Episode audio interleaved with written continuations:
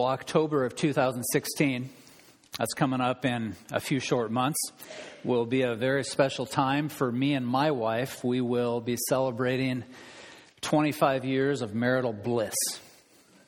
Yeah, pretty exciting.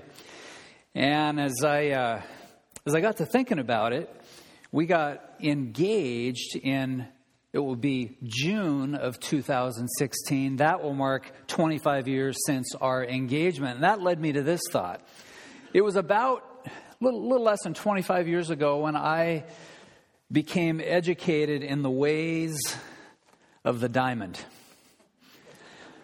Before I met Jareen, I, I, had no clue about diamonds, but when I met Jareen and fell in love with her and asked her to marry me, it placed me in a position that all of the men have been placed in where you have to get educated quick about the ways of the diamond. And uh, it was a very short educational process. I do want to ask you this Have you ever looked at a diamond in a jewelry store and it literally captured your attention? You were just absolutely mesmerized by the beauty of this diamond. And as you're admiring this beautiful stone, this happens every time. The salesperson, he, uh, he pulls out his ace and he pulls a trick on you. You know what every jeweler does? After you're already mesmerized with the beauty of the diamond, and most men, they do it on their own, right? You're, you're there on your own, you're, you're, you're scoping out the diamond, you're, you're mesmerized by the beauty, and then the trick begins. Because the jeweler pulls out the black velvet. Yeah. And you're like, thanks a lot. Because now the diamond that previously looked beautiful is, is multiplied. It just becomes absolutely astonishing. But the thing that's interesting about this trick that every jeweler plays is that nothing has changed in the diamond. You merely have a changed perspective with the black velvet that forms the backdrop for the diamond. The title of the message today is God is Love. And the Bible emphatically declares this reality that God, in fact, is love. And this morning, like that diamond, but even more so than the diamond, I hope much more so that you will be captured by the love of God that you will be mesmerized by the love of God, that you will be encouraged by the love of God, that the love of God will draw you in and bring great, bring great peace into your life. I want to accentuate the love of God this morning by, by contrasting this attribute of God with the black velvet. And the black velvet, you see, will help depict the true condition of you and I, the condition of the creature. I want to ask God this morning to help us that we would see the beauty of His love as we contrast it with the black velvet of the human condition. Will you join me in prayer? Our Father, we have been singing about your love. We've been singing about your sovereign grace. We've been singing about the, the amazing reality of redemptive history. As we focus in on your love, an attribute that is, in my estimation, so misunderstood in the church these days. God, I pray that you would retune our hearts. God, I pray that we would see your love in the pages of Scripture, that revelation, not feelings, but revelation would guide our discovery, perhaps our rediscovery of your love. And I pray that as we learn about your love, that you would breathe encouragement into our souls, that you would grant us strength, that you would rejuvenate us with uh, this rediscovery of your amazing love. God, I ask that you would be there for those who are especially hurting this morning, that you would minister to them by the power of your Spirit that we would see this reality shine forth in a, a beautiful and a miraculous way. We entrust uh, this time to you and ask that you do a good work in the hearts of your people. In Jesus' name we pray. Amen. As we explore, and as I prayed, as we rediscover the love of God this morning, let us first depict the condition of the creature. And remember that as we rediscover the love of God, that the, the condition of the creature will be really the, the black velvet that will help us to see and glory in the love of God.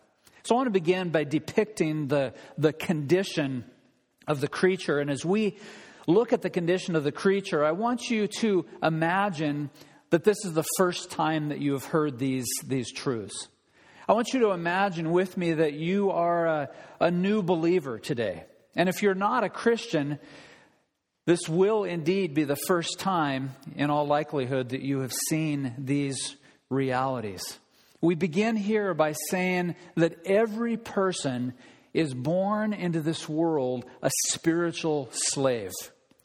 Every person who is born into this world is born an enemy of God.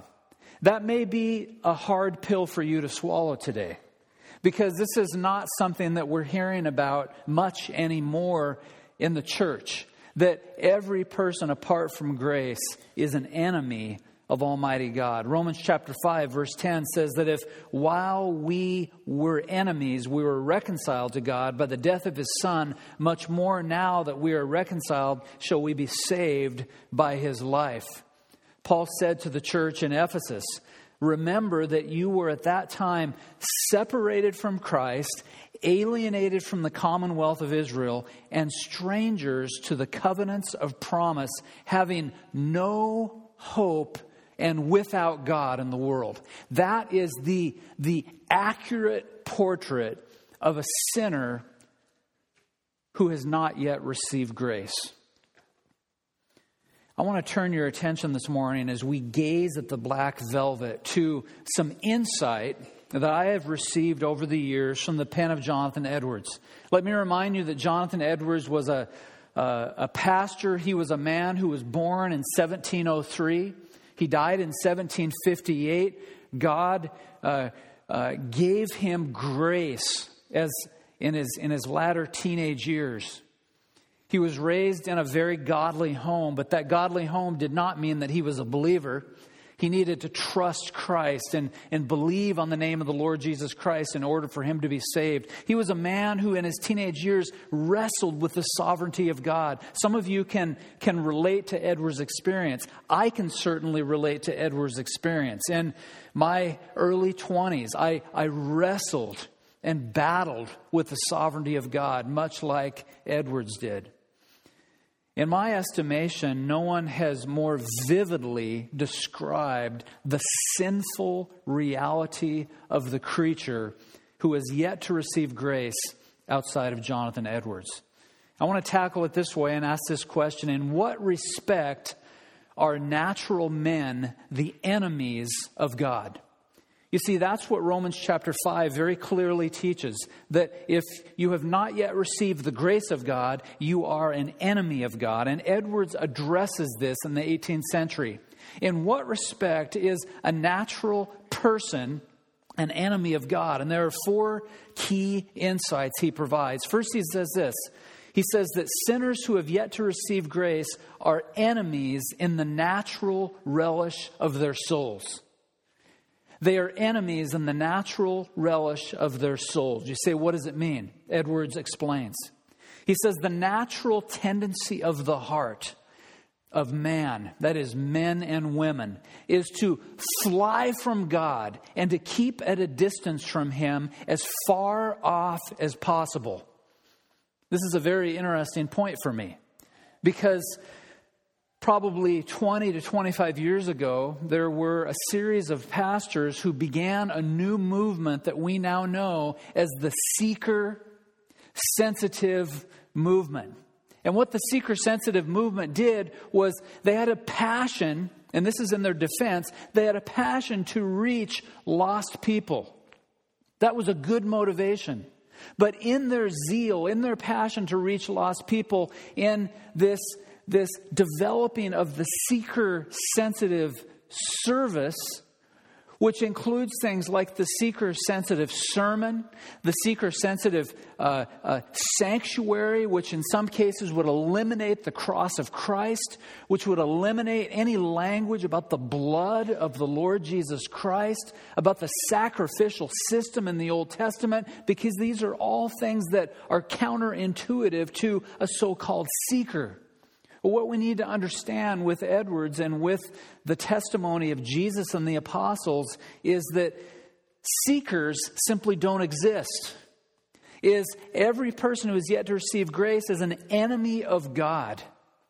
That they are in their natural condition, they are an enemy of God, as Edwards puts it, they are enemies in the natural relish of their souls. There's a second thing Edwards said he says that they are enemies in this sense, that their wills are contrary to his will. In very simple language, the unconverted person will not do what God wants that person to do. Romans chapter 8, 7 and 8 says that very clearly. That they are uninterested in the things of God. They are simply unwilling to submit to God. In fact, the Bible says in Romans 8, they cannot submit to God. Thirdly, Edwards says that they are enemies to God in their affections. They are not only enemies to God in their wills, they are enemies to God in their hearts. At the deep root level in their hearts, they do not love God. They do not love the Word of God. They do not love the Lord Jesus Christ, and it's that way by nature. Edward says it like this that the heart, and that is the heart who is yet to receive grace, is like a viper, hissing and spitting poison at God. He says, When wicked men come to be cast into hell, that their malice against God will appear. Then their heart will appear as full of malice as hell is full of fire. You say, Pastor, you don't understand. I have a friend, I have a relative, I have an aunt, I have an uncle, I have a mom, I have a dad who is not a Christian, but they love God. They serve God. Their motivation is good. And Edwards would respond with a thousand times no. This person who has yet to receive grace does not pursue God. This person does not love God. They are enemies to God in their affections. And in the final analysis, if you can't see it now, when that person is sent to hell, that's when the malice will appear in sharp relief. Finally, Edwards says that the unconverted person is an enemy of God in their practice. It's not only that they have a natural relish of evil in their souls. It's not only that they have a will that's contrary to the will of God, that their heart is contrary to the heart of God, but the things they do in their lives do not match the revelation, the revealed will of God in His holy word. I want to ask a second question. I want to, I want to begin to, to unfold what the enmity looks like. Enmity, the dictionary defines as a, state of feeling or being actively opposed or hostile to something. At a very basic level, at a minimal level, when the Washington, I'm sorry, Nate, when the Washington Cougars came to Seattle just yesterday, the Huskies had enmity toward the Cougars. And what do you think the Cougars felt about the Huskies? And you're, you're pretty sharp. Enmity. And so the Cougs have enmity toward the Huskies, and the Dogs have enmity toward the Cougars. Now, in a very real sense, and in a sense that is much more meaningful, a sinner, a person who has yet to receive grace, has enmity to God. Edwards describes it with four descriptions. He says, first, they have no love of God. We've already learned about that. If you have yet to trust Jesus for salvation, the Bible says you simply don't love God. Secondly, he says every fiber of their being opposes God. That is really the essence here of enmity. Additionally, he says they are mortal enemies of the living God. He says natural enemies, or natural men rather, are enemies to the dominion of God. That is the kingdom of God. And their nature shows their goodwill to dethrone him if they could. You say, What did I just hear? The Bible says this. The Bible implies that every sinner who has yet to receive grace is, if they could be God, they would become God. And you say, how in the, how on earth could you ever say that? Because Adam and Eve proved it to us. Cain proved it to us. Nebuchadnezzar proved it to us. Judas proved it to us. And each of us, before we receive grace, would freely admit that if we could dethrone God, we would.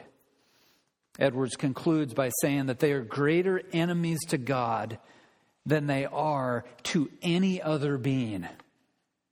Think of the think of a someone or something that you may have enmity against, something that you bitterly oppose. Edwards says that's nothing compared to the enmity that you have toward God. He says it like this: But natural men, that is the unconverted person, without a mighty work of God to change their hearts, will never get over their enmity against God. They are greater enemies to God than they are to the devil. Let me sum these things up. Every person who has yet to receive grace is helpless, hopeless, and under the wrath of Almighty God. Every person, apart from grace, resists God, rebels against the authority of God, and recoils at the very presence of God. This morning, I want you to see the weightiness of sin. I want you to see the gravity of sin and recognize that the penalty for sin is death. The penalty for sin is death. This, you see, is the black velvet that every human being must take into account. This black velvet of sin is really at the, the very core of our hearts. It's, it's at the core of our, our minds and our wills and our emotions and our, our conscience. The black velvet of sin fuels our thoughts. It fuels our intentions and our goals and our daily activities. The black velvet of sin represents the sinfulness of sin that separates mankind from a holy God. But, but, do you know how important that word is? We heard it from Chris this morning. We heard it from Jason this morning. And now we will meditate for a moment with the black velvet of sin before you. The black velvet that if I were to to just guess, some of you here are extremely uncomfortable with. The black velvet of sin is offensive to the carnal mind. But the Word of God makes it very clear where we stand before God apart from grace. And that is why this word but is so very important. Would you turn with me to Romans chapter 5? Lord willing, in the days ahead, long ways down the road, we will turn our attention to an expository study of the book of Romans. And I must tell you, I can't wait. But we need to finish John first after this study. Romans chapter 5, verse 8. Remember the context here that Paul the Apostle, beginning in Romans chapter 1, is beginning to unfold the sinfulness of sin. Really, what Paul does in Romans 1 through 4 is he unveils the, the black velvet of sin and he contrasts the sinfulness of the creature with the holiness of Almighty God. And with the black velvet of sin fresh in our mind, Look at Romans 5, verse 8. But, but God shows his what?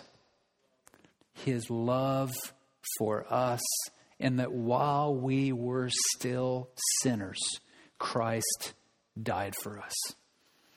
And so, with that framework, with that foundation before us, I want to move from the, the depiction of the creature to a brief definition of the love of God. I want to provide you with a few definitions and then we'll move on to some more detailed descriptions. The first definition I want to give you and put on the screen for you from Wayne Grudem says that God's love means that God eternally gives himself to others. I want you to, to zero in on that word others. That God's love means that he eternally gives himself to others. Which others?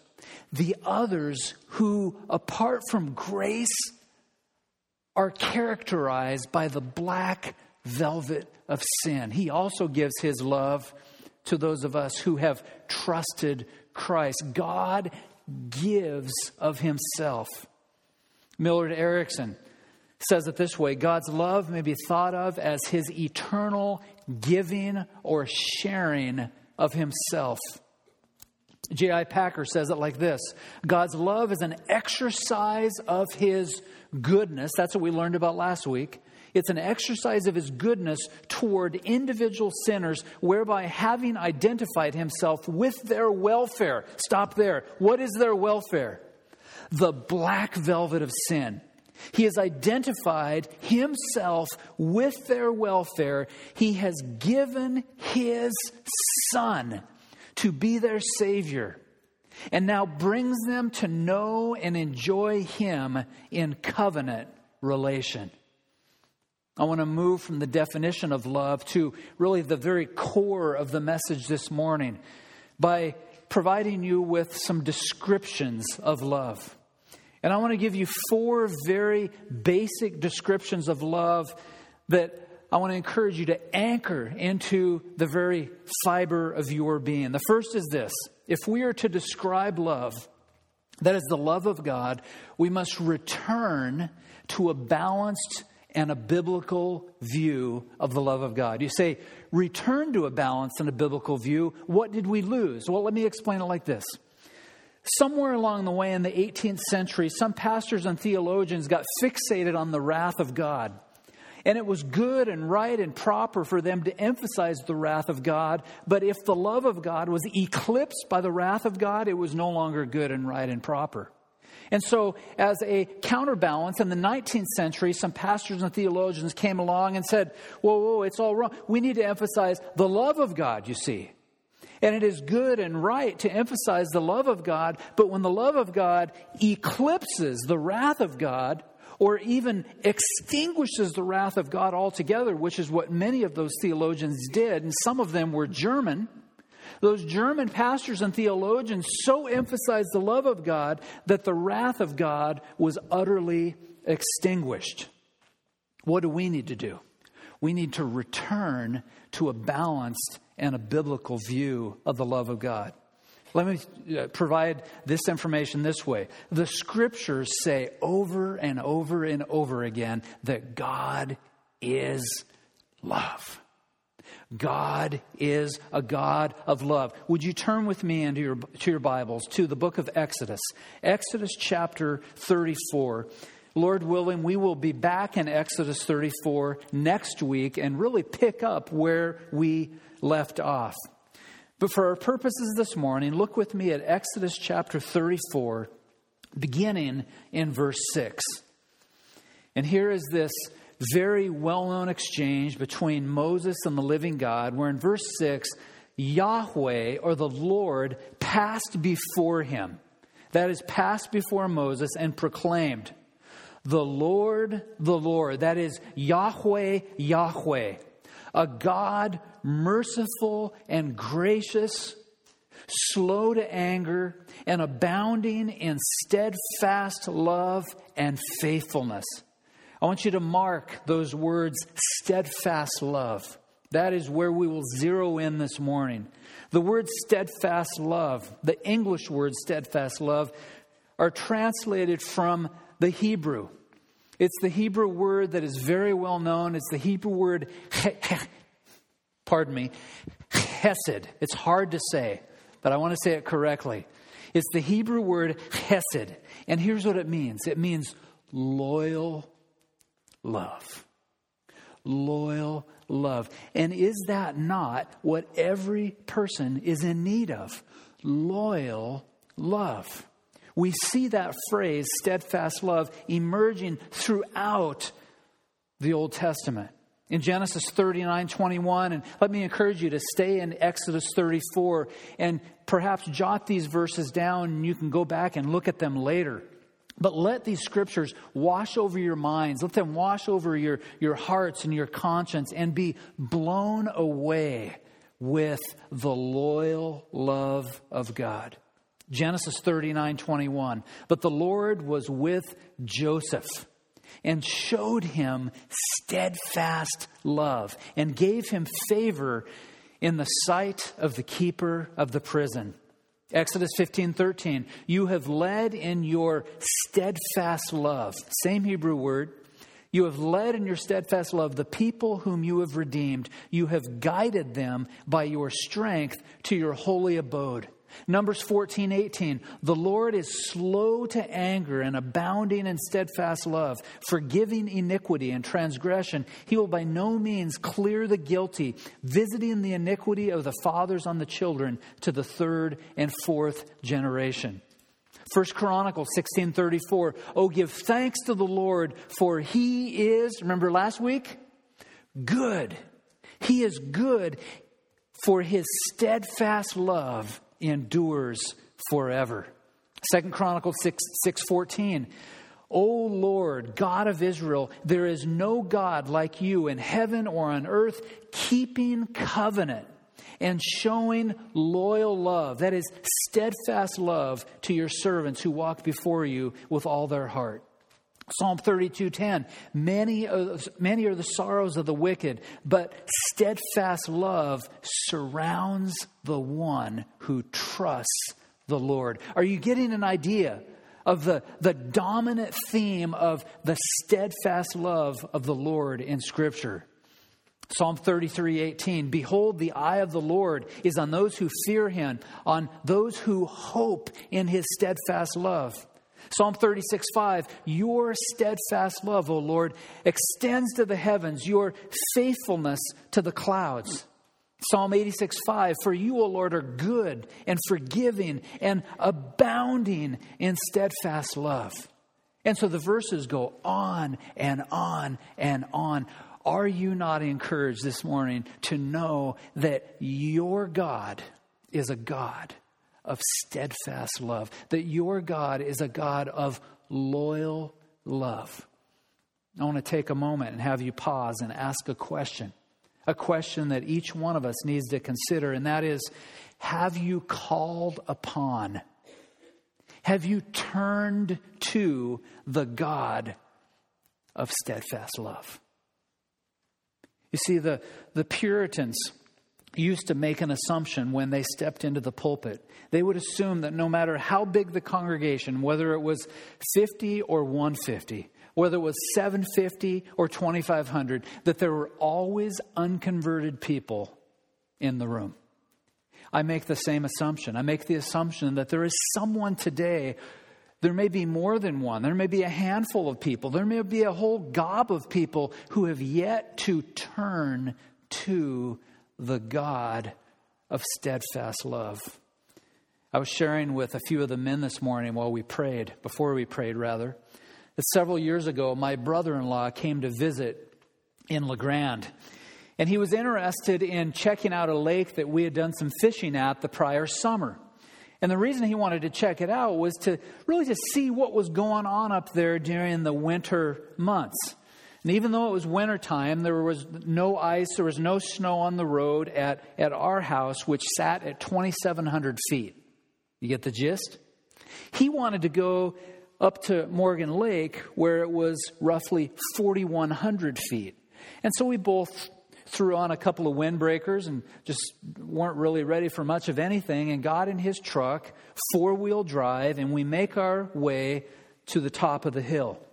No snow, no snow, no snow. We get to about 3,500 feet and the snow begins to form on the road. We get to the very top and see the lake, and we're going to go all the way to the lake. And we were so excited. And there came a point where we stopped.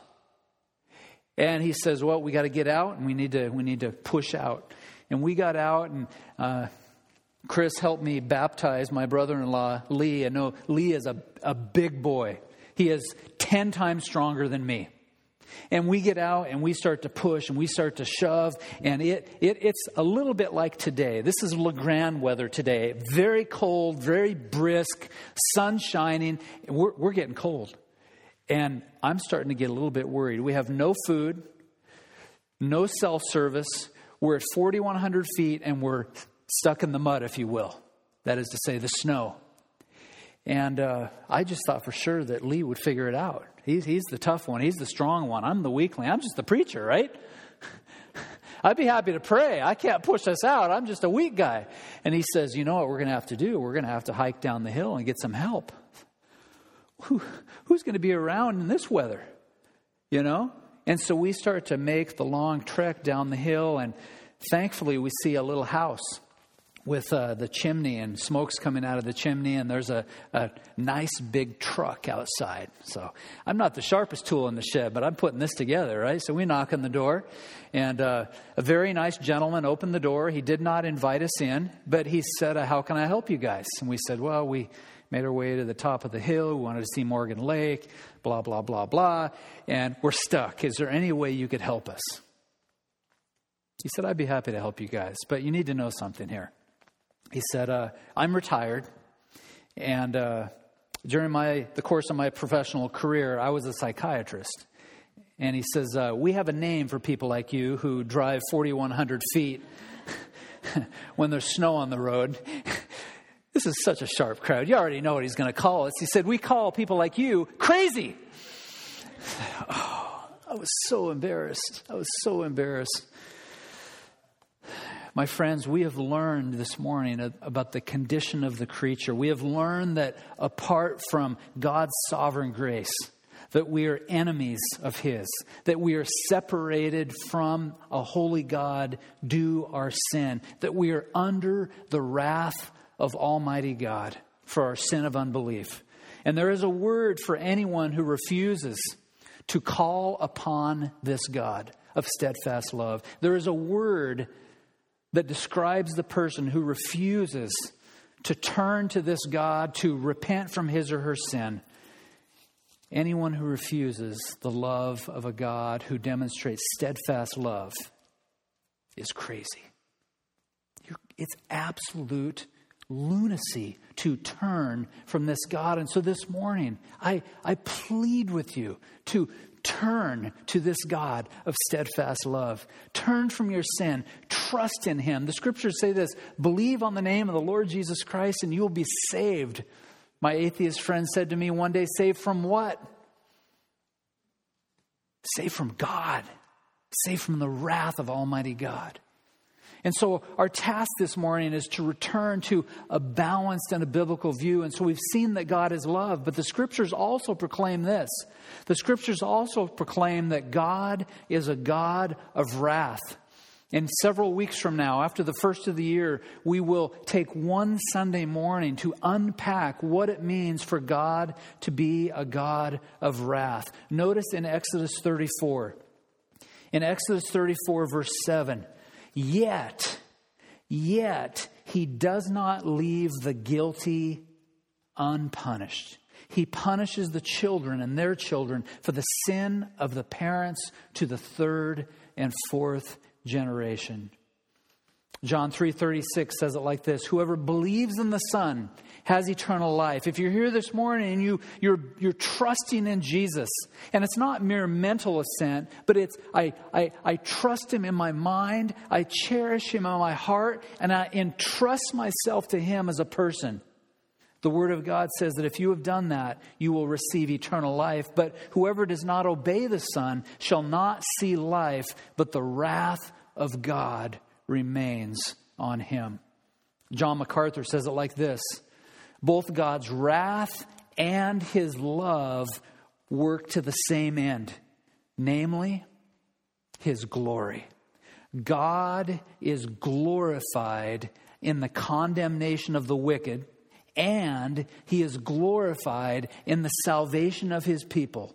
The expression of his wrath and the expression of his love are both necessary to display His full glory.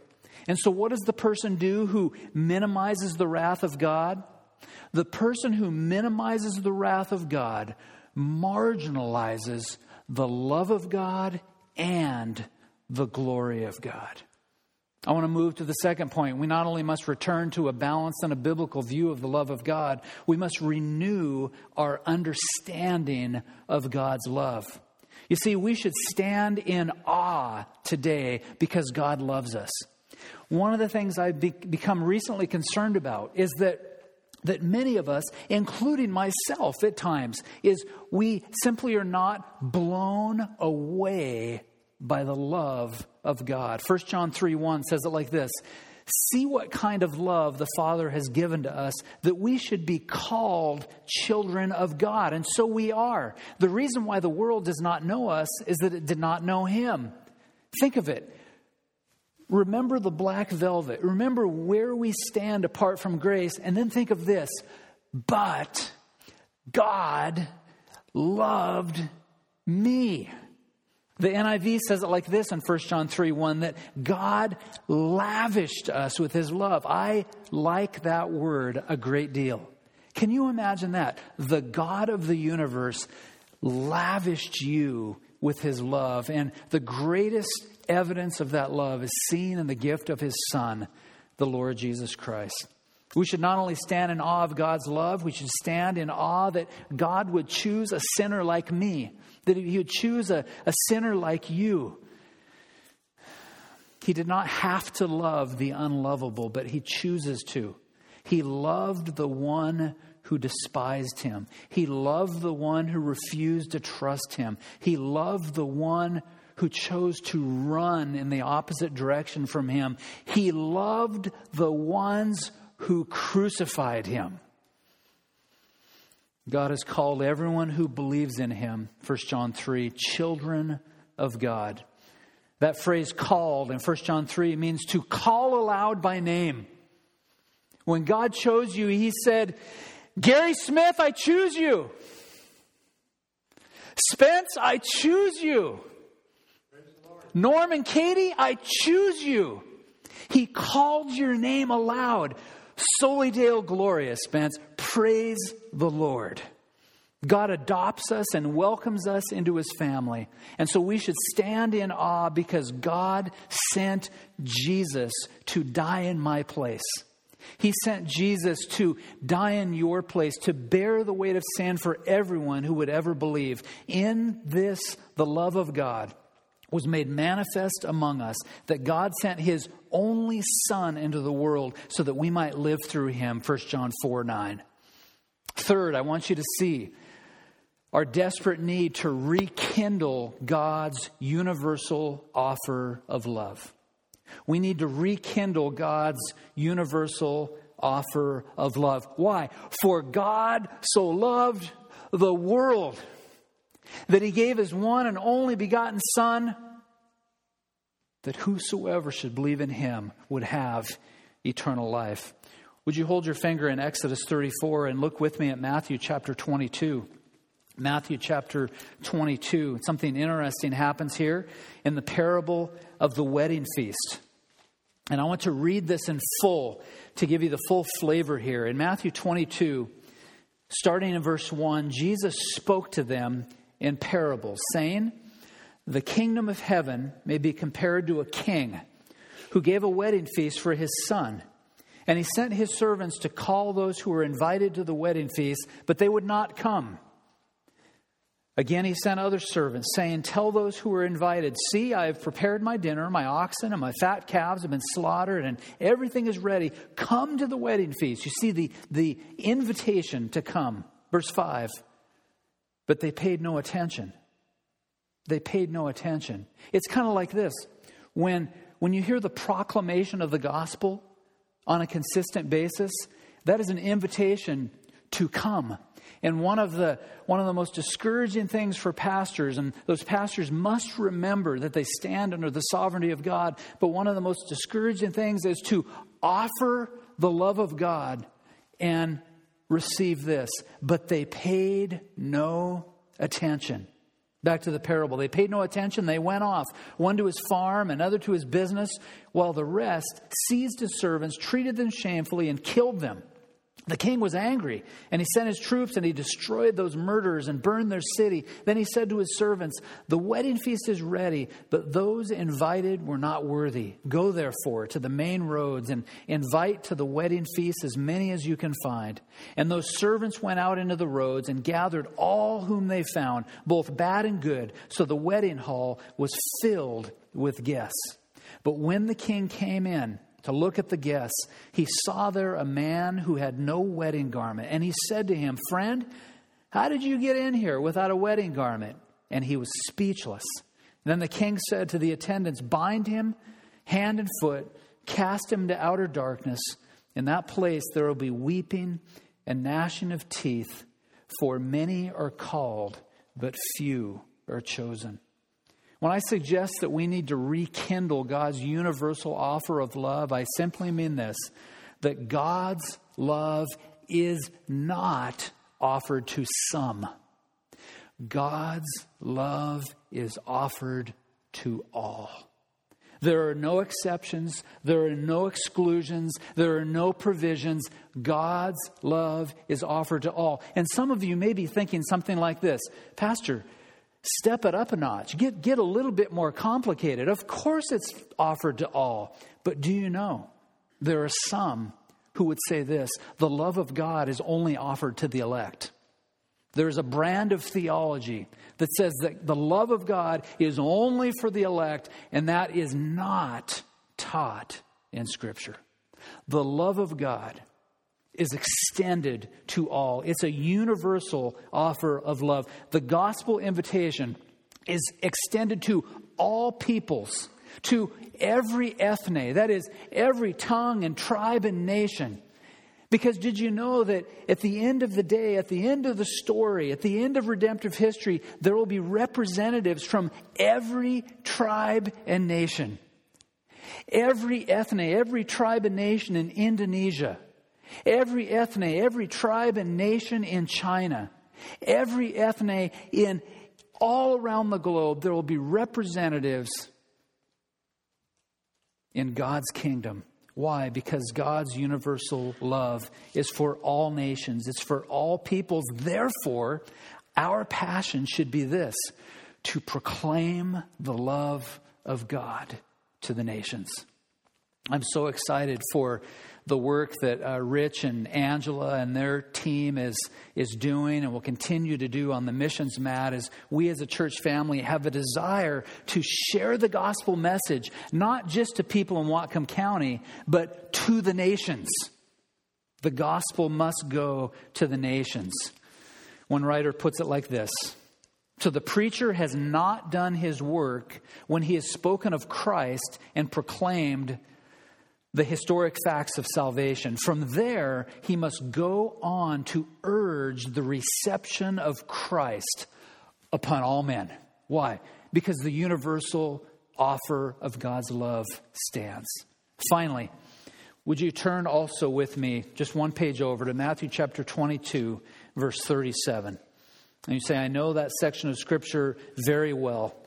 In Matthew chapter 22, let's start in verse 34. The Pharisees heard that Jesus had silenced the Sadducees, and they gathered together. And one of them, a lawyer, asked him a question to test him Teacher, what is the greatest commandment in the law? Jesus said to him, You shall love the Lord your God with all your heart and all your soul and all your mind. This is the great and first commandment. And the second is like it you shall love your neighbor as yourself. As we conclude this morning, let me encourage you with this final point, namely to rejuvenate, to rejuvenate the love, or the command rather, to love God and love people. What is the most important aspect here? The teacher asks, or the lawyer asks Jesus to love the Lord your God with all your heart, soul, mind, and strength, and to love your neighbor as yourself. Let me challenge you with this Is your great passion in life to love the living God? And when you love God, By definition, when you love God, you will do good deeds for other people. And when you do good deeds for other people, you make God look great. You make God look glorious, as of course He is. I want to ask what would it look like in your life this week to embrace this commitment to loving other people with the love of Jesus? See, we should love one another because the Bible says in 1 John that we are born of God. And so I would challenge you with, with a template that emerges in 1 Peter at chapter 1. In 1 Peter chapter 1, verse 22, we have what you might call a template or a benchmark that says this Having purified your souls by your obedience to the truth for a sincere and brotherly love, love one another earnestly from a pure heart. The pastor from Northampton, Massachusetts, Jonathan Edwards, made an observation that I want to set on the table for you this morning to challenge your thinking and to encourage you. He said this Love, love is the sum of Christianity. Love is the sum of Christianity. If, if you have not yet trusted Jesus for salvation, I urge you to turn from your sin, to trust the Lord Jesus Christ, knowing that God sent Jesus to bear the weight of your sin. He lived a life that none of us could ever live. He died a death that I deserve to die and you deserve to die. Now he calls upon you to, to cash in on his redemptive work, to believe in what he accomplished for your sin. Have you done that this morning? And it is only when you trust Jesus that you will understand, that you'll begin to understand his magnanimous, everlasting, sovereign love. Wouldn't it be an amazing thing if today someone said, Pastor, I, have gone to church for years and I have never said, Jesus, I believe. Not just in my head, not just in my heart, but now I entrust myself to Him. I am His disciple. I am His slave. He is my master. I receive eternal life that Isaiah 55 says is absolutely free. For many of you who are following Christ this morning and have for some time now, some of you 20, 30, 40, 50 years, I leave you with Edwards' sentence Love is the sum of Christianity. Are you loving well? Are you loving well? Are your priorities in alignment with the Word of God? Here we stand together as a church family where we have explored the, the wonders of God, where we have explored His attributes and learned about the Lord Jesus Christ who, who expressed the love of God on the cross when he died for you? Have you trusted him? Have you turned to him?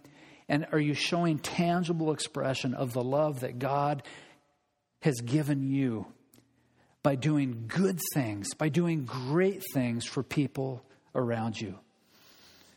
I'm going to close. I'll share from my heart here for a minute. I, I read a book on personal productivity over the weekend. You might think, what's personal productivity have to do with this subject? It has this to do with it.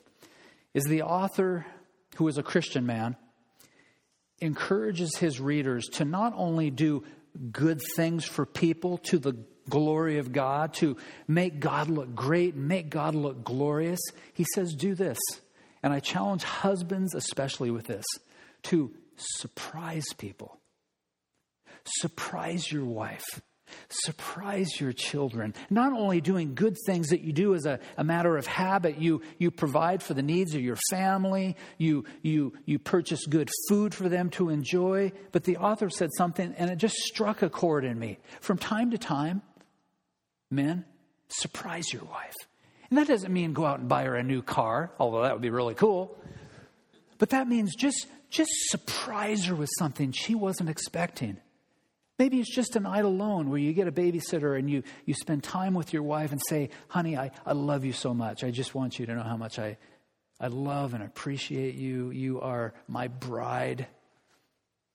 Let me encourage you to not only do good to the glory of God, but from time to time, surprise people with a random act of kindness that makes the living God look glorious as He is. Are you thankful this morning for the love of God? Wow. Wow. Let us stand in awe of his love. Father, thank you for your love, the many ways that you express it to us.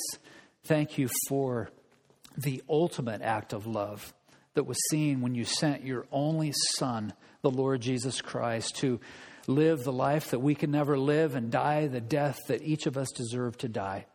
Lord Jesus, thank you for obeying the Father. Thank you for your commitment to the glory of God. Thank you for dying on the cross, and we're so grateful that you were raised from the dead on the third day so that now we can have new life, now that we can have our sins forgiven, now we can live for all eternity with the God of steadfast love. Will you remind us of these great gospel realities today? God, I pray that this week that we would be in awe of these realities. That would extend for the rest of our lives as we are blown away by the steadfast love of God. Church, in your son's worthy name we pray. Amen.